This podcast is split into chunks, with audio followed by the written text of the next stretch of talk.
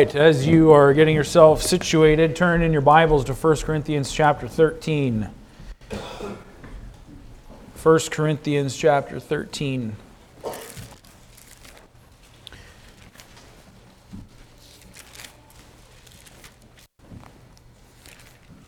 Two weeks ago, we started in this chapter. We're going to do just a chapter study here. Chapter 13 of 1 Corinthians is known as the love chapter. The context in which it's given or written is uh, in the context of spiritual gifts. Paul writing to the church at Corinth, uh, really correcting some issues in the church and how the church they loved the flashy type spiritual gifts that maybe brought attention to themselves. There were divisions in the church and so on.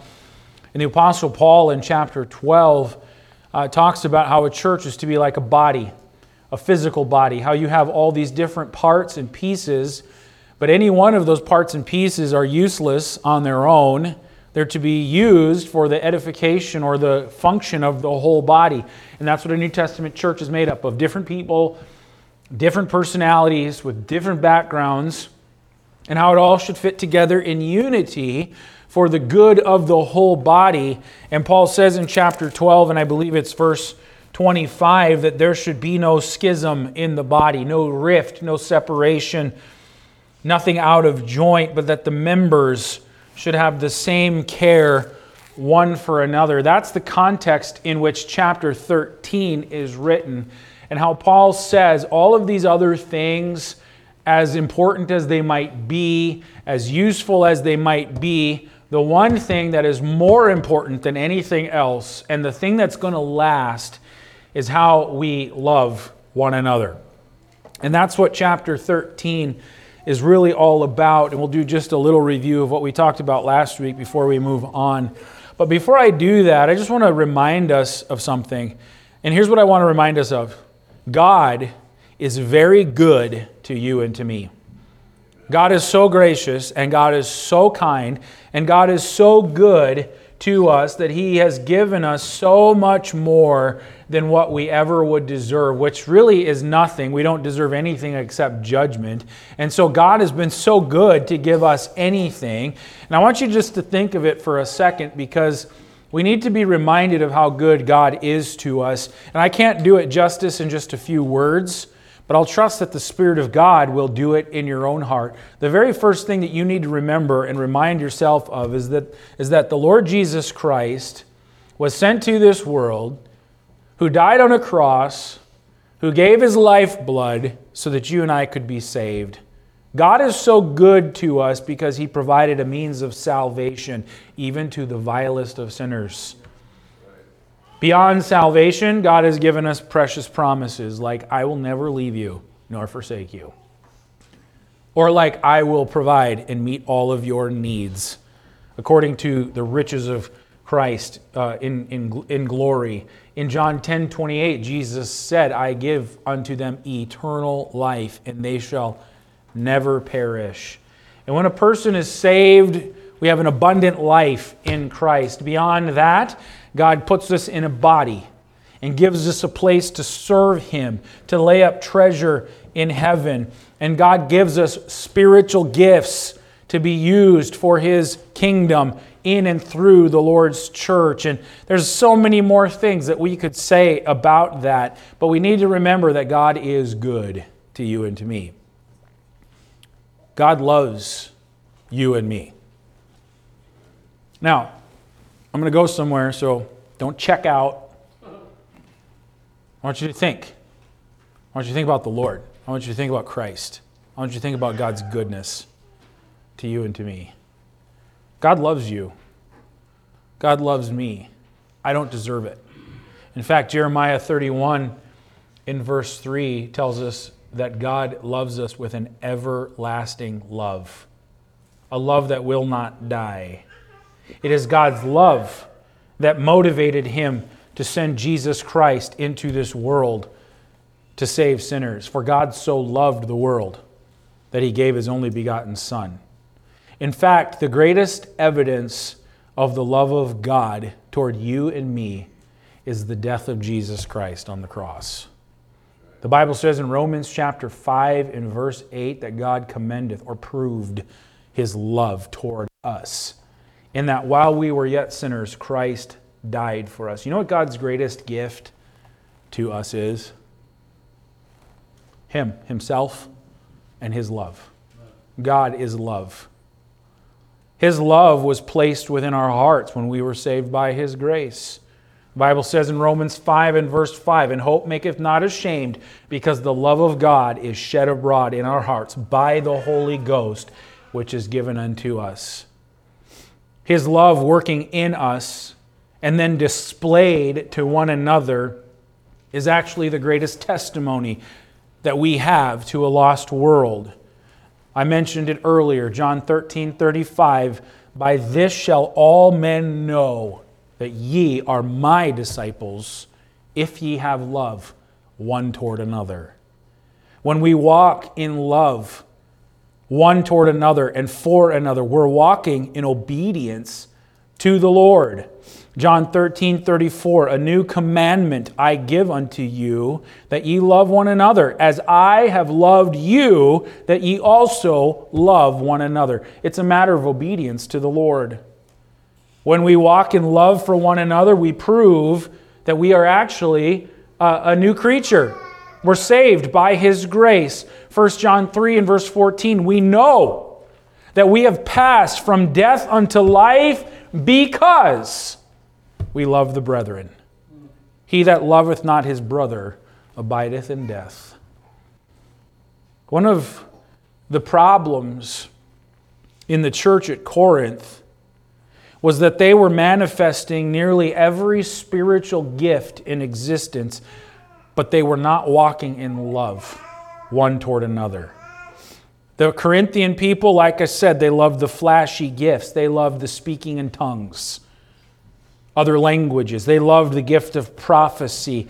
They loved the gifts that made them look good or look spiritual in the eyes of others.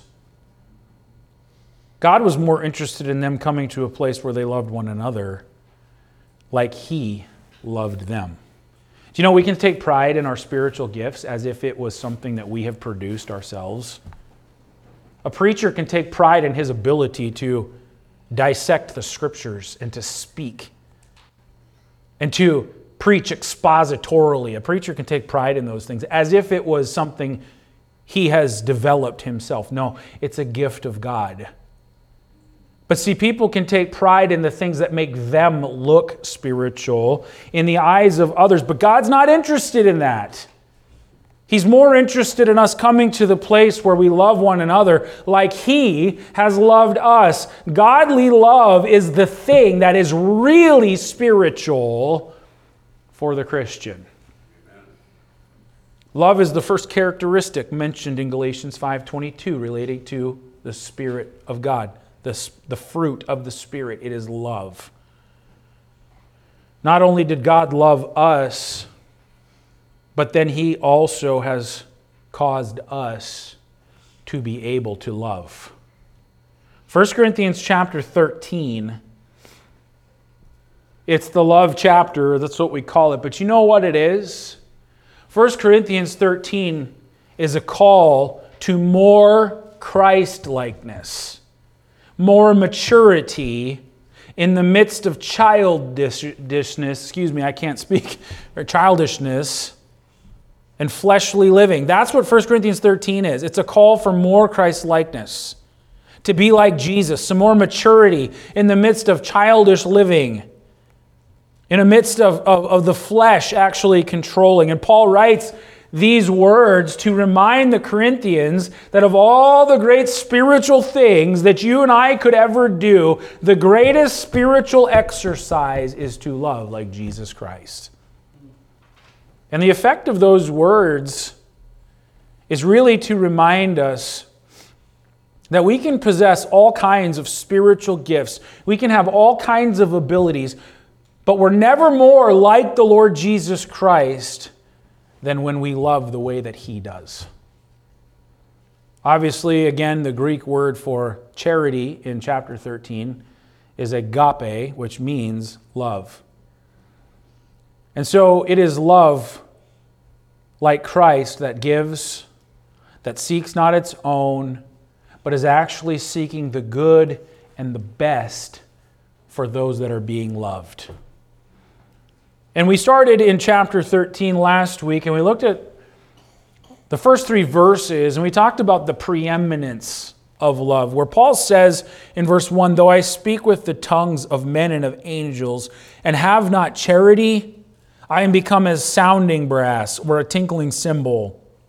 And though I have the gift of prophecy and understand all mysteries and all knowledge, and though I have all faith so that I could remove mountains and have not charity, I am nothing. And though I bestow all my goods to feed the poor, and though I give my body to be burned and have not charity, it profiteth me nothing. The whole idea of those verses is that love is distinct from and superior to anything that we can be or anything that we can do. And Paul says you might have the ability to speak, you might have all faith, you might have uh, uh, even the uh, sacrificing of your own body, but you could do all of those things. And if you don't have love, it's nothing. It's as if it's nothing, it profits you nothing. You can just make a bunch of noise, and that's all it is. What matters most is not whether you possess some flashy gift or not. What matters most is not how smart you are, the gift of knowledge and understanding all mysteries. What matters most is not what you possess and not what you can do. What matters most is if you have God's love. When you learn to love like Jesus Christ, then we've discovered what matters most. That's the thing that's most important to God. And that's the preeminence of love. Paul says it's the, it's the thing that's going to last, it's the thing that's better than all the others. And that's how he ended chapter 11, uh, rather 12, rather. He said, But covet earnestly the best gifts, and yet I show unto you a more excellent way. And then he goes on to talk about what that more excellent thing is, and that's the love of Jesus Christ. And so we talked about the preeminence of love last week. Today we're going to start we're going to start talking about the portrait of love and we find it in verses 4 through 7. We may or may not get through all of this today, I don't know, but we'll just go as, as long as we can uh, with this. But let's look in verse 4 and read down through verse 7. Charity or love suffereth long and is kind. Charity envieth not. Charity vaunteth not itself is not puffed up, doth not behave itself unseemly, seeketh not her own, is not easily provoked, thinketh no evil, rejoiceth not in iniquity, but rejoiceth in the truth, beareth all things, believeth all things, hopeth all things, endureth all things. And we'll consider other the rest of those verses at another time. But today we're going to talk about the portrait of love. And in these verses that we've just read here, Paul gives us an in depth description of what love towards others actually looks like. And he reveals the characteristics of it to us. And these are truths that we need to be reminded of continually. You know why? Because it's not our version of what it looks like, it's what the Bible says real love looks like. Does that make sense? You say, Oh, I love you. I love my brother. I love my sister. I love my, my friend. I love my spouse. I love whatever. I love people. We can say, I love you. And we can have this idea in our mind of what that looks like. And it's my interpretation or by my standard or by, you know, by my terms. But God says, no, here's what God's love actually looks like. And that's what we ought to seek or strive to be like Christ and His love, God's love. And so let's take a walk through these verses here and break them down one by one. In verses 4 through 6, we see love's features, and Paul shows us what godly love looks like. And as he does, the person of God is revealed to us more and more. He says in verse 4, first of all, that charity or love suffereth long. Godly love is long suffering. What that means, what that definition of suffereth long is, it means patient endurance under provocation. And so the Apostle Paul says that God's love godly love that is should be working through us. It's not that we try harder to love more but it's as i grow closer to the lord and i become more like jesus christ his love is beginning to work in me and through me towards other people. And what it looks like is long suffering. It suffers long. It's patient endurance under provocation. The literal meaning of the word is long tempered and it's a characteristic of love that reveals a truth about God that God is not one who retaliates. That's what it means to be long tempered. That's what it means to be long suffering, Seth. Is that God doesn't retaliate. He's long tempered. This characteristic of love tells us that God's love is not one that retaliates. We can think of all kinds of examples in the scriptures of this. I think, first of all, of Stephen when he was being stoned. Stephen is a good example of God's love towards other people, being, being uh, uh, patient and enduring even though provo- uh, even under provocation. In fact, let's go take a look at some of these. Acts chapter 7 in verse 54. Acts 7 in verse 54. And we'll just we'll condense some of this because all of chapter 7 is really about the stoning of Stephen and I want to highlight a few verses here. In verse 54, the Bible says, When they heard these things, the things that they heard was Stephen preaching, which brought great conviction to their soul. When they heard these things, they were cut to the heart, and they gnashed on him with their teeth. But he, being full of the Holy Ghost, looked up steadfastly into heaven and saw the glory of God and Jesus standing on the right hand of God, and said, Behold, I see the heavens open and the Son of Man standing on the right hand of God. Then they cried out with a loud voice and stopped their ears and ran upon him with one accord and cast him out of the city and stoned him. And the witnesses laid their feet at the close of a young or the young man's feet whose name was Saul, and they stoned Stephen, calling upon God and saying, Lord Jesus, receive my spirit. And he kneeled down and cried with a loud voice, Lord, lay not this sin to their charge. And when he had said this, he fell asleep. What a great example. Stephen, being stoned, had a heart attitude that it was actually for the well being of other people. He said, Lay not this sin to their charge.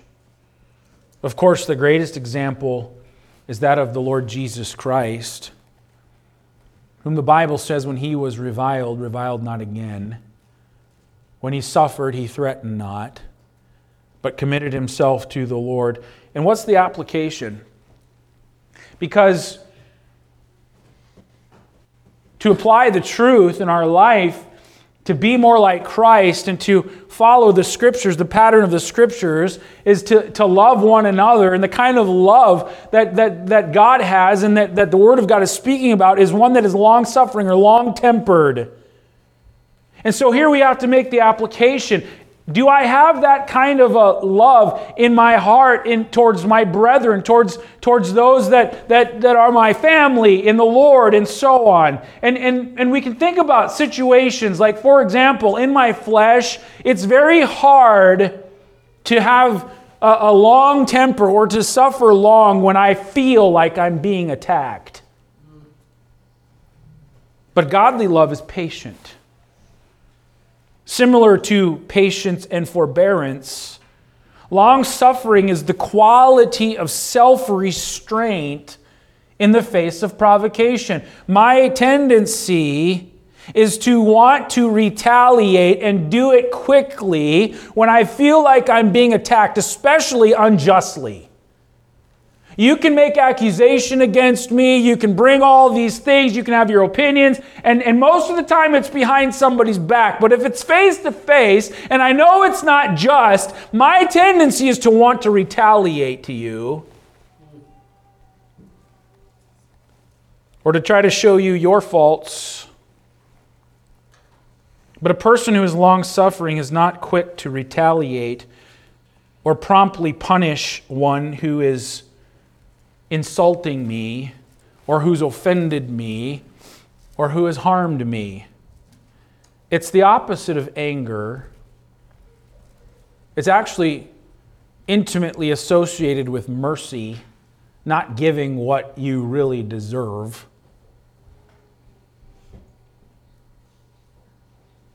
Let me just give you an illustration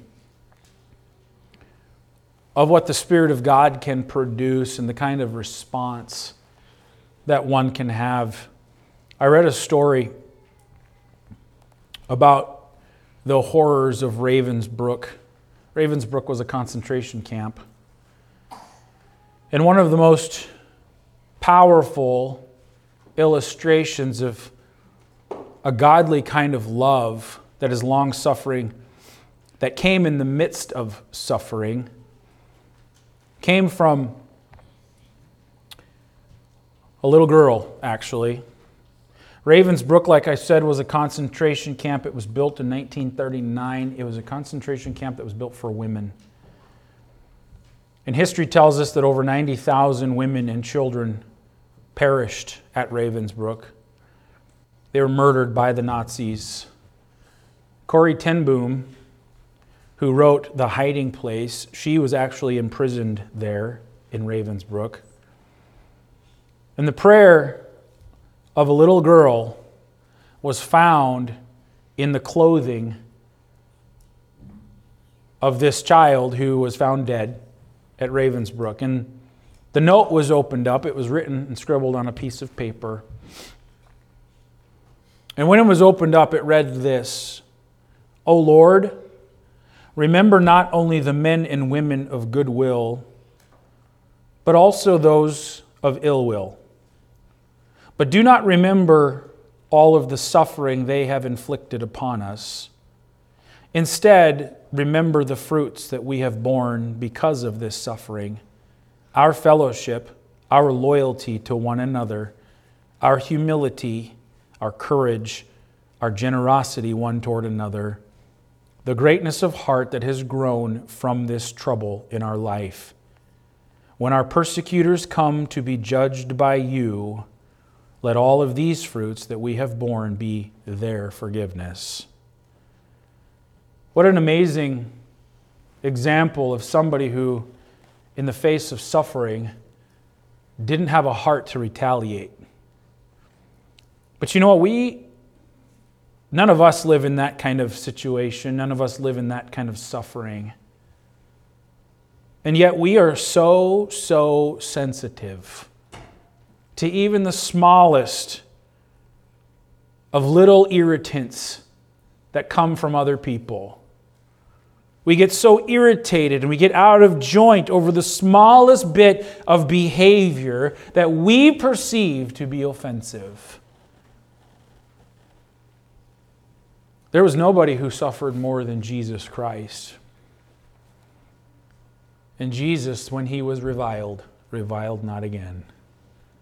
He threatened not, but committed himself to the one who judges righteously.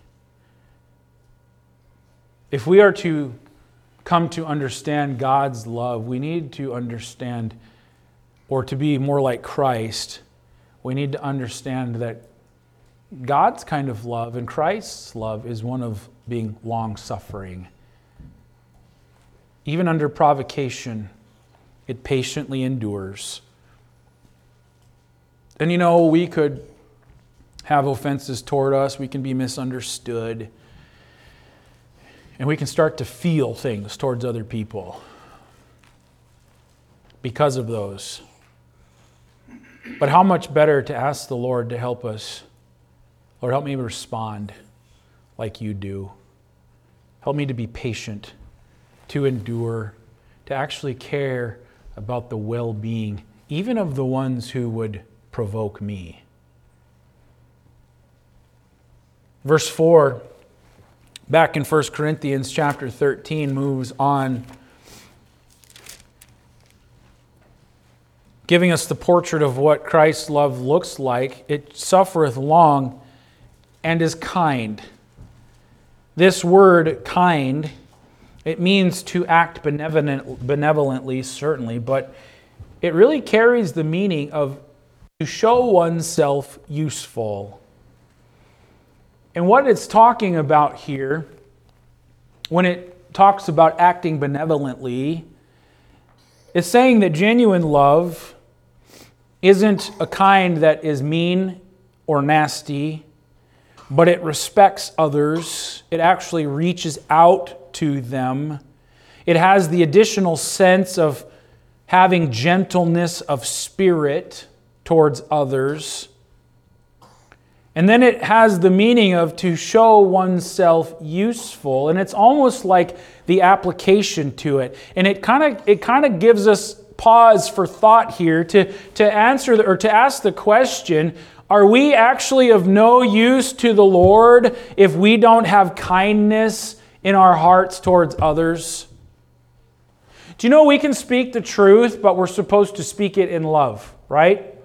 That means speaking truth, but doing it kindly. When Jesus spoke truth, Jesus did it with kindness and say, Well, I'm speaking truth, and, and the, sometimes truth is hard, and sometimes it's harsh. You know what? Sometimes truth is hard, but our manner and our demeanor and the way that we speak truth is so critical. You know what Paul said? You, you can have the gift of knowledge and you can speak all kinds of things, but if there's not love in your heart, you will never get the message across. It's just a bunch of noise.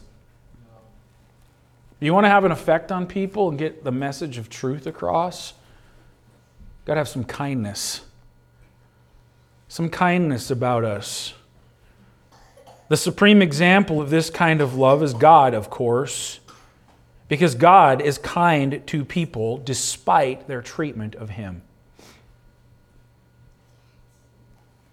Do you know what? Even the haters of God receive blessings from Him in this life. What a kind, benevolent God He is that even those who hate him receive blessing from him. And what we need to remember is that we ourselves were once enemies of God. I am so grateful that God is kind to me.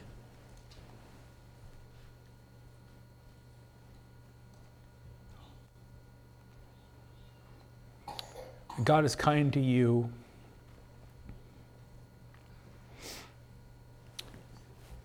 Have you ever found it hard to treat people with the same kindness that you would before you found out the things that they have said about you? Understand what I'm saying? You treat people a certain way, you're kind, but then all of a sudden you find out they they've kind of been running their mouth behind your back. They've kind of been talking about you. They've said negative things, bad things, untrue things. And yet you still treat them with the same kindness as if you didn't even know. That's not usually how it goes, though, is it? We start to find out things that people have said or how people have acted, and oh, I know this now. And so the next time I see them,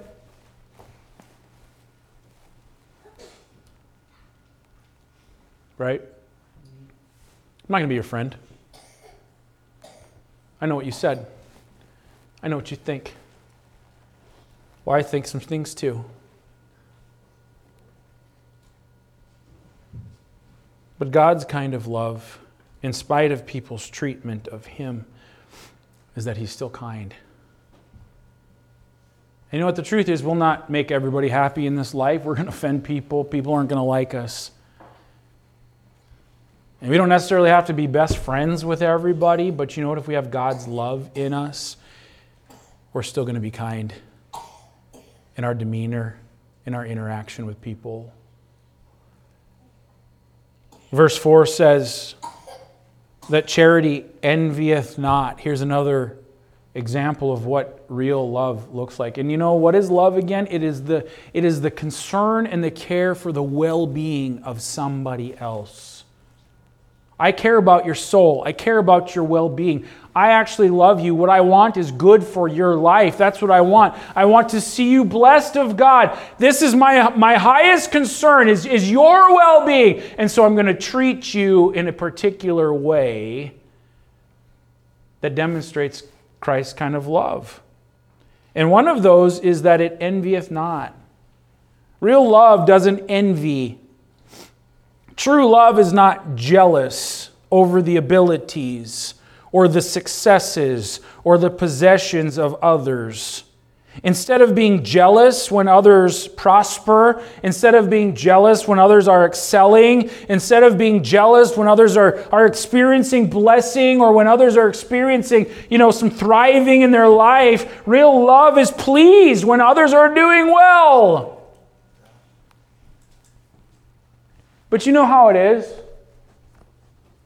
You see somebody thriving or prospering or th- something is happening in their life, it's not happening in mine. And so my response isn't, man, I'm so happy for you. Praise the Lord. My response is one of jealousy. When I see others are getting accolades or when others are doing well and people like them, I'm not the one who's the center of attention.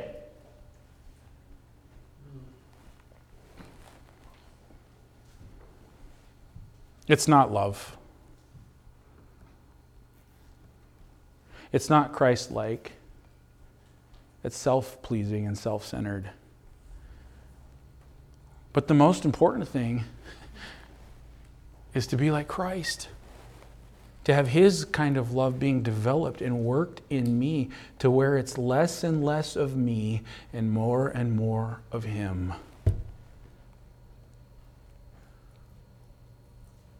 You know what? It was jealousy that caused Joseph's brothers to throw him in a pit. Right?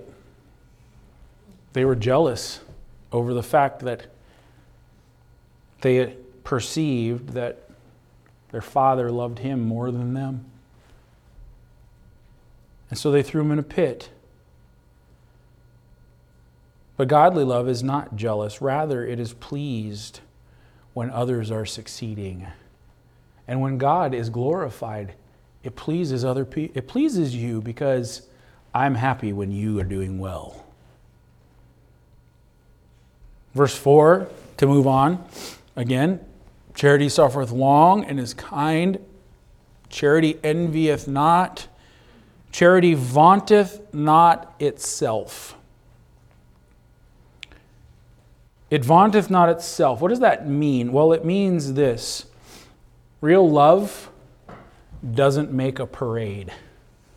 That's what the meaning of it is. It doesn't make a parade. It doesn't vaunt itself. Love doesn't, in other words, love doesn't brag. Love doesn't draw attention to itself for what it is doing. Love does not have to be the center of attention. Godly love doesn't vaunt itself, it doesn't draw attention to itself. Do you know what? I despise it when my flesh wants to make things about me. I despise that. And you know what? I see it in others. And I hate it too. But that's usually because of my own problems. I can spot it in other people, but that's usually because of my own problems. But how much better and how much more Christ like to prefer others better than ourselves, as the Bible teaches? How much better to stop making everything about us and actually serving like Christ? How much better when we're dealing with people and one another to, to talk and to sit and to listen and to try to understand where another one is coming from so that things can be worked out in our relationship rather than to be the one doing all the talking. But to stop and to listen and to try to understand and not make it about my way and not make it about my thoughts because real love doesn't draw attention, doesn't make a parade for itself and draw attention to itself and what it's doing. In fact, it doesn't want to be the center of attention. So when we say that we love others, oh, I love you, is that what it looks like? Or is it our definition on our terms? Verse 4 also says, is not puffed up. Christ like love, God's love, is not puffed up. What that means, here's the literal meaning of it not arrogant or proud, big headed. That's the meaning of it. Godly love realizes that all it has and that all it is has been given by God Himself. No matter how great our talents or how spectacular our gifts, everything we are is only a result of the divine grace of God.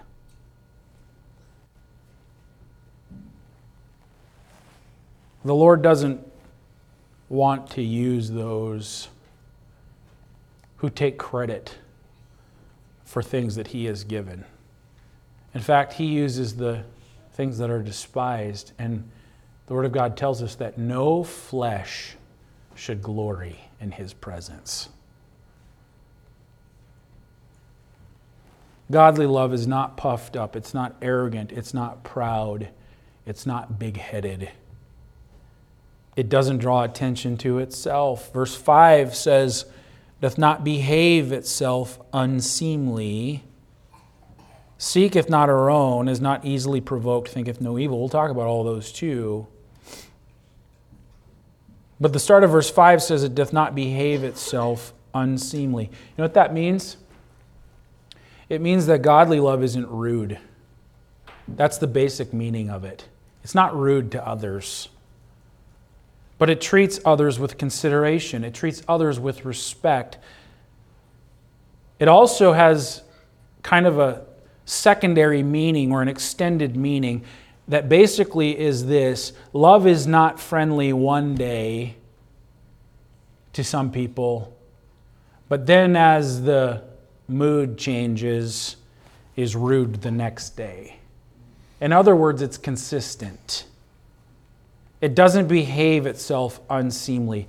It's not rude. It doesn't treat others with disrespect. It treats others with consideration and respect. It's not friendly one day, but rude the next day.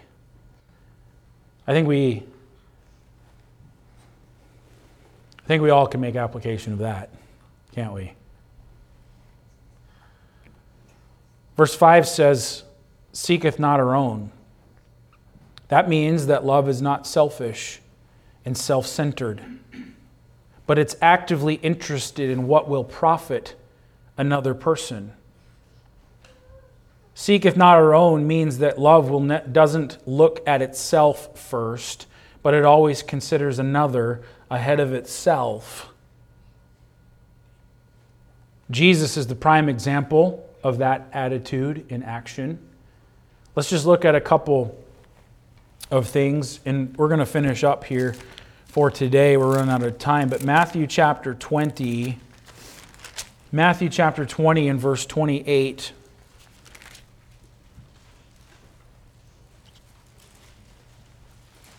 Verse 27, rather. In fact, we can go back a little bit here. Go back to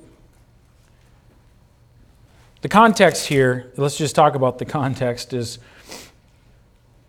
in verse 20 then came to him the mother of Zebedee's children with her sons, worshiping him and desiring a certain thing of him. And he said unto her, What wilt thou? She saith unto him, Grant that these my two sons may sit, the one on the right hand and the other on the left, in thy kingdom. They, she was asking for a lot. Those are places of honor. But Jesus answered and said, Ye know not what ye ask. Then, if we skip over to verse 24, And when the ten heard it, they were moved with indignation against the two brethren.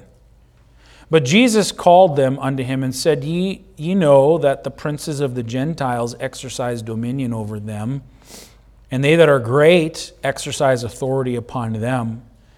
But it shall not be so among you. But whosoever will be great among you, let him be your minister. And whosoever will be chief among you, let him be your servant.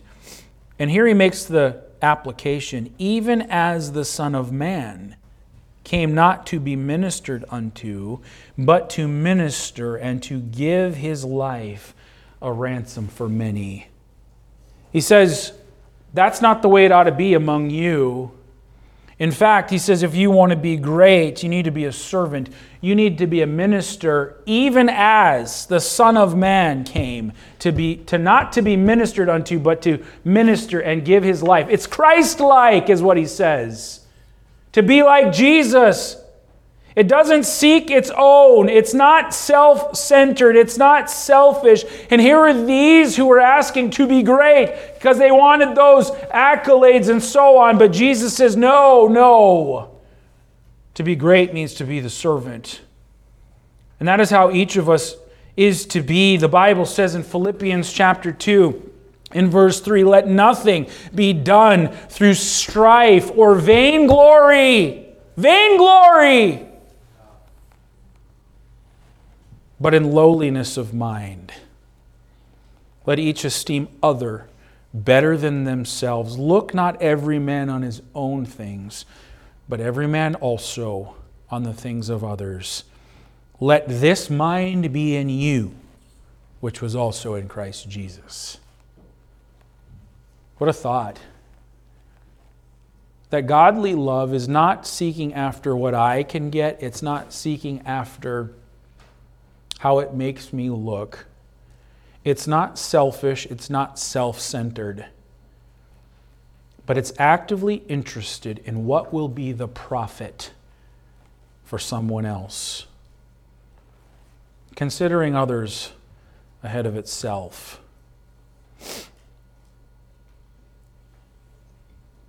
What time is it? Have you had enough?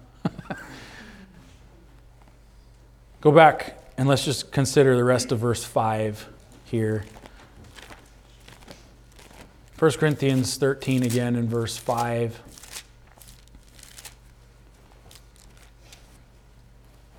Doth not behave itself unseemly, seeketh not her own, is not easily provoked. Real love is not easily provoked. This one, this one might sting some more than others. The word easily provoked, it means to sharpen alongside. Basically, what it's talking about is that godly love is not going to lose its temper. It's not going to have sudden eruptions of anger.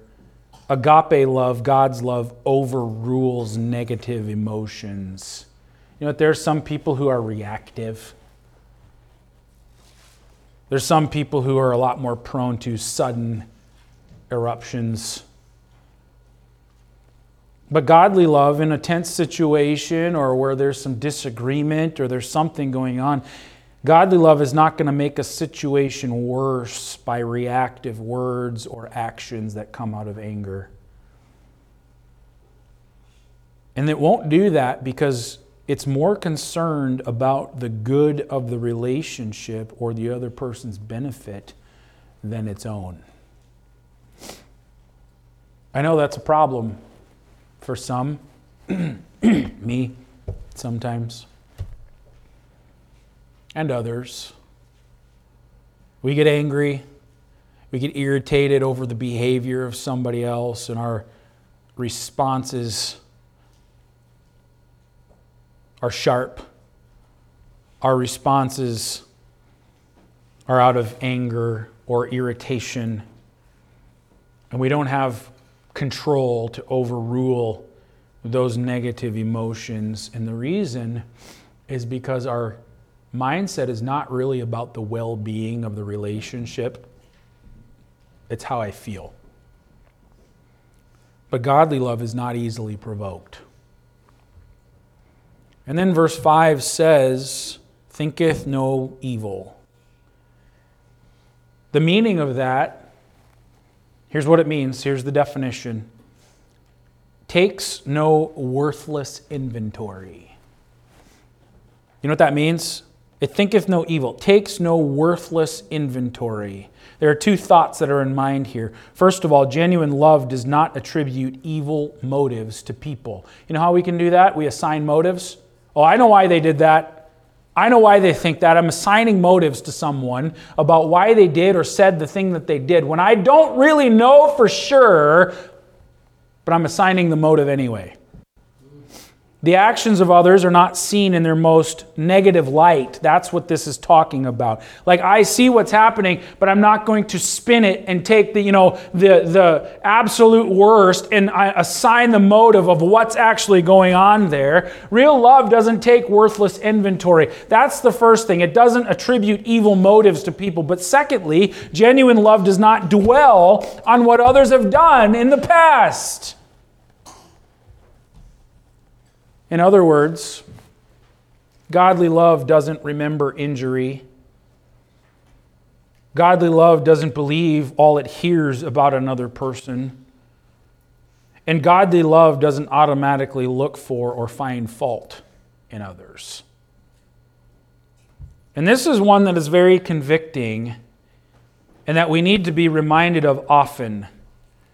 If this attitude of not finding fault, if this attitude of not believing all it hears about others, if this attitude of not remembering injury in the past, if it were practiced in homes and in churches, it would solve a lot of the drama and a lot of the problems that go on in places. Someone once said, It's natural to love them that love us, but it's supernatural to still love them that we perceive hate us. Godly love thinketh no evil. It doesn't take worthless inventory. It's not always remembering injury of the past. It's not assigning evil motives to people. And it doesn't dwell on what others have done. We're going to stop there today. And Paul is saying all of this. Let's not forget the context.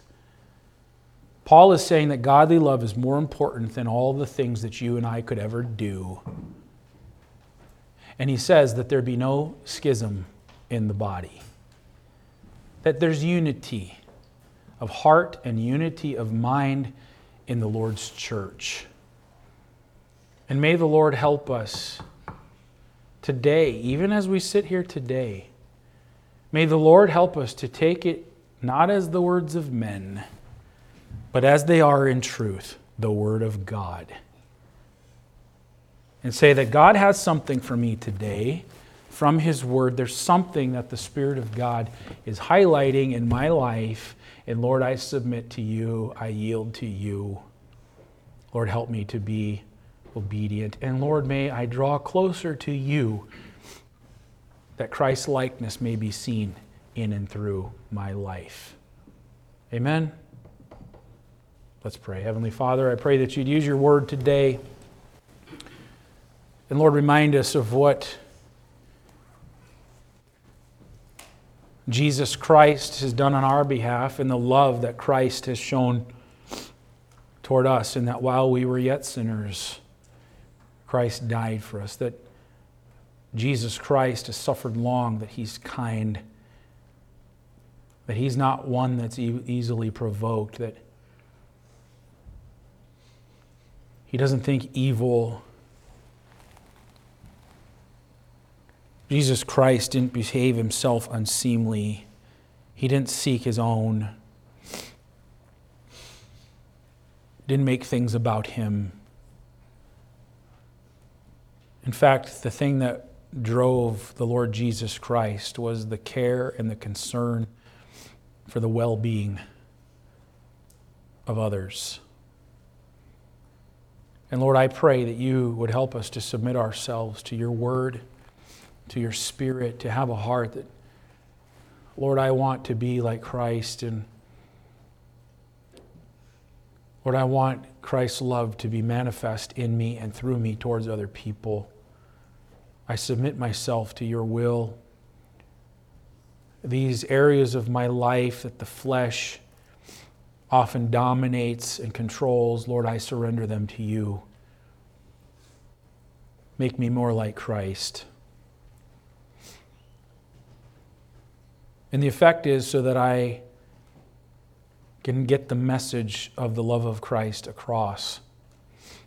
That truth would be able to take hold in someone's life. Or that Jesus Christ is magnified, more of Him, less of me. May we all have the same heart and mind of one accord, and may there be unity and love and peace in the Lord's church, in our relationships. And then by this shall all men know that ye are my disciples, if ye have love one for another. And I pray that you'd work to that end for the glory of God in our own lives. In Jesus' name we pray. Amen.